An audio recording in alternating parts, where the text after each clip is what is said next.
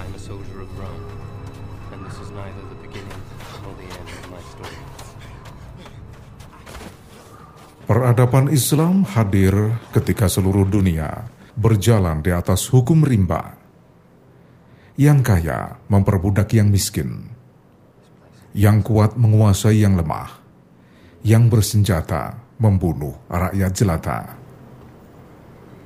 Perang merupakan aturan permainan yang diakui di kalangan semua syariat, agama, umat dan bangsa, tanpa ikatan dan batasan, serta tanpa pembedaan antara perang yang dibolehkan dengan perang yang lalim.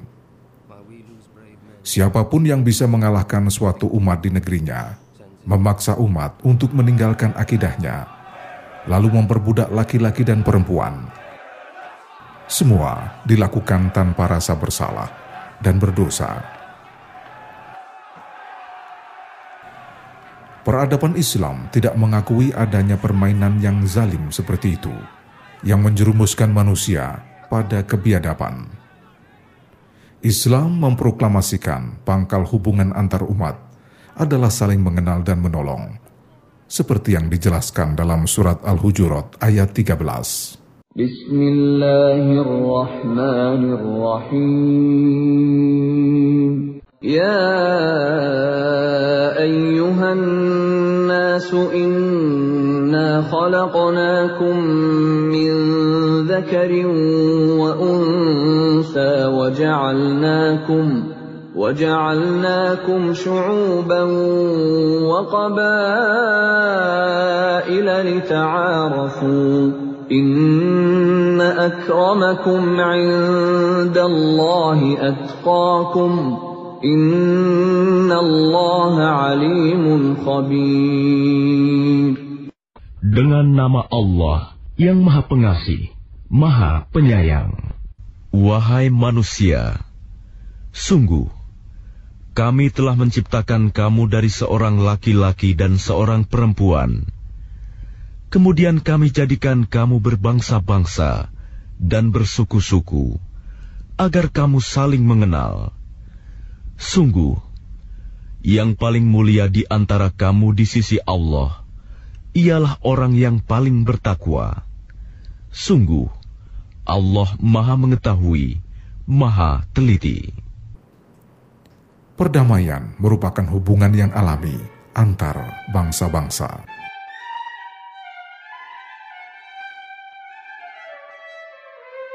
Seruan paling mengagumkan yang disampaikan Islam adalah membela kaum yang lemah dan tertindas pada bangsa-bangsa lain merupakan kewajiban sebagaimana wajibnya kita membela kemerdekaan dan kehormatan kita sendiri.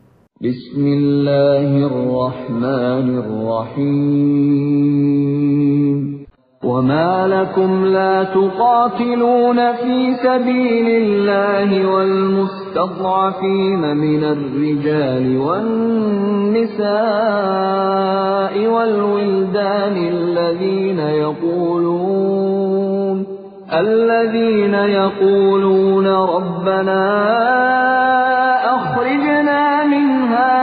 القرية الظالم أهلها واجعل لنا واجعل لنا من لدنك وليا واجعل لنا من لدنك نصيرا. Dengan nama Allah yang Maha Pengasih, Maha Penyayang. Dan mengapa kamu tidak mau berperang di jalan Allah dan membela orang yang lemah, baik laki-laki, perempuan maupun anak-anak yang berdoa, "Ya Tuhan kami, keluarkanlah kami dari negeri ini, Mekah, yang penduduknya zalim. Berilah kami pelindung dari sisi-Mu, dan berilah kami penolong dari sisi-Mu." Al-Quran Surat An-Nisa ayat tujuh puluh lima. Perang yang diumumkan untuk membela akidah, kemerdekaan dan perdamaian adalah perang yang sah, yang menyampaikan kepada Allah dan menganugerahkan surga bagi para syuhada, yakni sebuah perang yang oleh agama Islam digambarkan sebagai perang fisabilillah. Sedangkan yang lain adalah perang di jalan tagut dan kerusakan. Jika terjadi peperangan, Islam mewajibkan supaya tidak melupakan prinsip-prinsip yang menyebabkan umat menjadi bengis, zalim, serta menyebarkan kerusakan dan kehancuran.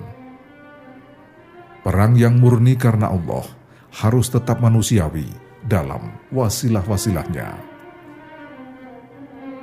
Dalam agama Islam lahir wasiat-wasiat yang tak pernah ada duanya dalam sejarah, seperti yang disampaikan Abu Bakar kepada pasukan Usamah yang hendak berangkat perang. Jangan menyiksa, jangan membunuh anak-anak kecil, orang-orang tua, dan kaum wanita. Jangan menebangi dan membakari pohon kurma. Jangan memotong pohon yang sedang berbuah.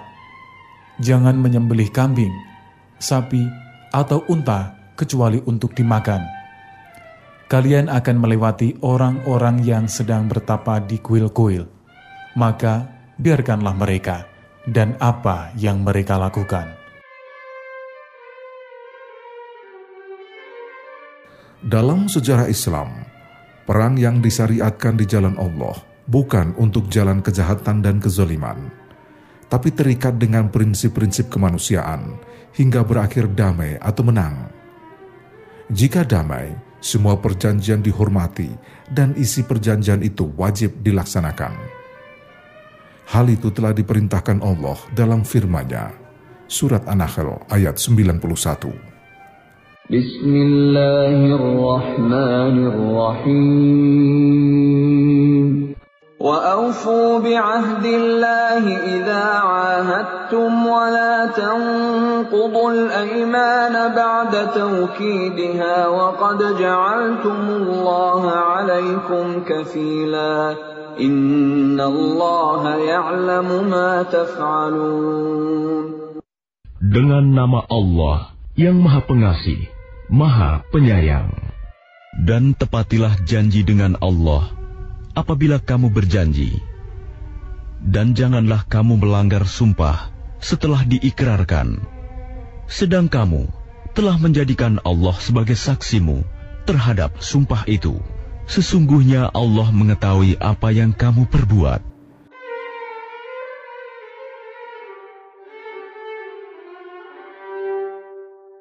Misi sebuah kemenangan dalam peperangan adalah meninggikan roh, menegakkan keadilan, tolong-menolong untuk kebaikan, kemanfaatan manusia, mencegah kejahatan dan kerusakan. Rasulullah Shallallahu Alaihi Wasallam adalah pelopor peradaban Islam, peletak fondasi dan aturan permainan dalam perang. Rasulullah memperlihatkan secara nyata tentang moral, tujuan, dan misinya. Tak seorang pun dari para nabi, rasul, dan reformer yang disiksa, ditindas, dan disakiti dalam menjalankan dakwahnya seperti yang dialami Rasulullah sendiri. Selama tiga belas tahun di Mekah, Rasulullah Shallallahu Alaihi Wasallam dan jamaahnya menghadapi makar, gangguan, cacian, bahkan penyiksaan. sepuluh tahun di Madinah adalah perjuangan dan pertempuran yang sambung menyambung. Baju perang seakan tak pernah lepas, kecuali setelah Jazirah Arab tunduk menjelang Rasulullah Shallallahu Alaihi Wasallam wafat. Orang yang terjun ke kancah peperangan, memerangi dan diperangi, dimusuhi dan ditindas, biasanya paling keras kerinduannya pada percikan darah serta dendam. Tapi Rasulullah Shallallahu Alaihi Wasallam memberikan contoh dan prinsip yang disampaikannya.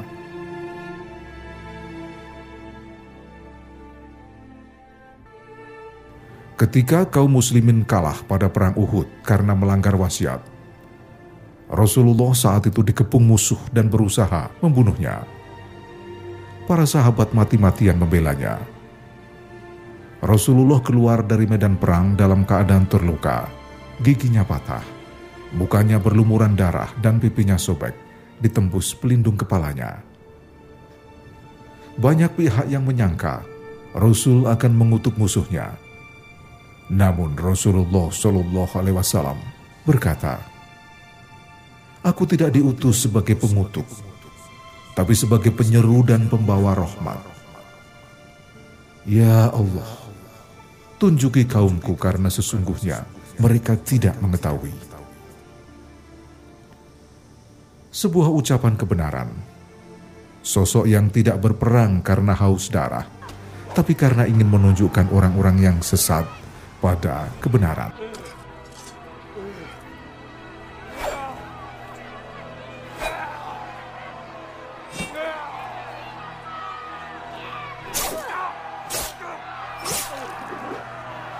Pada perang Uhud, Hamzah, paman Nabi Shallallahu Alaihi Wasallam dan pahlawan Arab paling masyhur, gugur.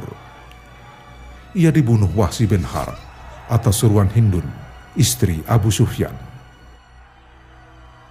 Ketika tubuh Hamzah rebah ke tanah, Hindun langsung merobek dadanya, mengambil jantungnya, lalu mengunyahnya dengan lahap untuk melampiaskan dendam.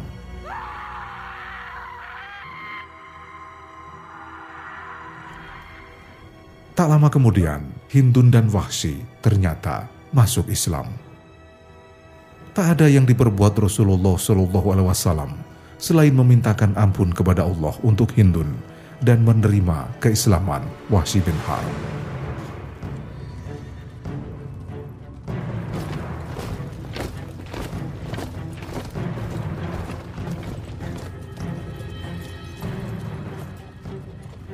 Ketika penaklukan Mekah, Rasulullah shallallahu alaihi wasallam memasuki kota dengan memimpin sepuluh ribu prajurit. Kaum Quraisy menyerah dan berdiri di pintu Ka'bah sambil menunggu hukuman dari Rasulullah karena mereka telah menentang selama dua puluh satu tahun. Namun Rasulullah shallallahu alaihi wasallam hanya berkata, "Wahai kaum Quraisy, menurut kalian, apa yang akan kuperbuat atas kalian?"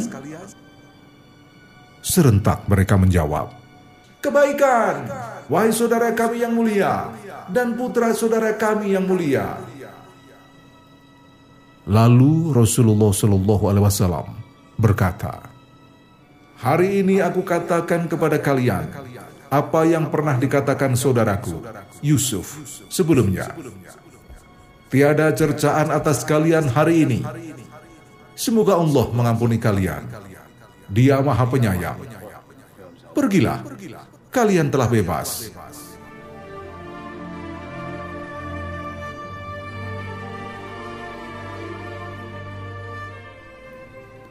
Muhammad, Rasulullah Shallallahu Alaihi Wasallam, pengajar kebaikan tentang prinsip-prinsip kemanusiaan, bukan panglima perang yang senang menumpahkan darah. Orang yang berbuat demi kemuliaan dan kekuasaan dunia, sehingga mabuk oleh ambisi kemenangan.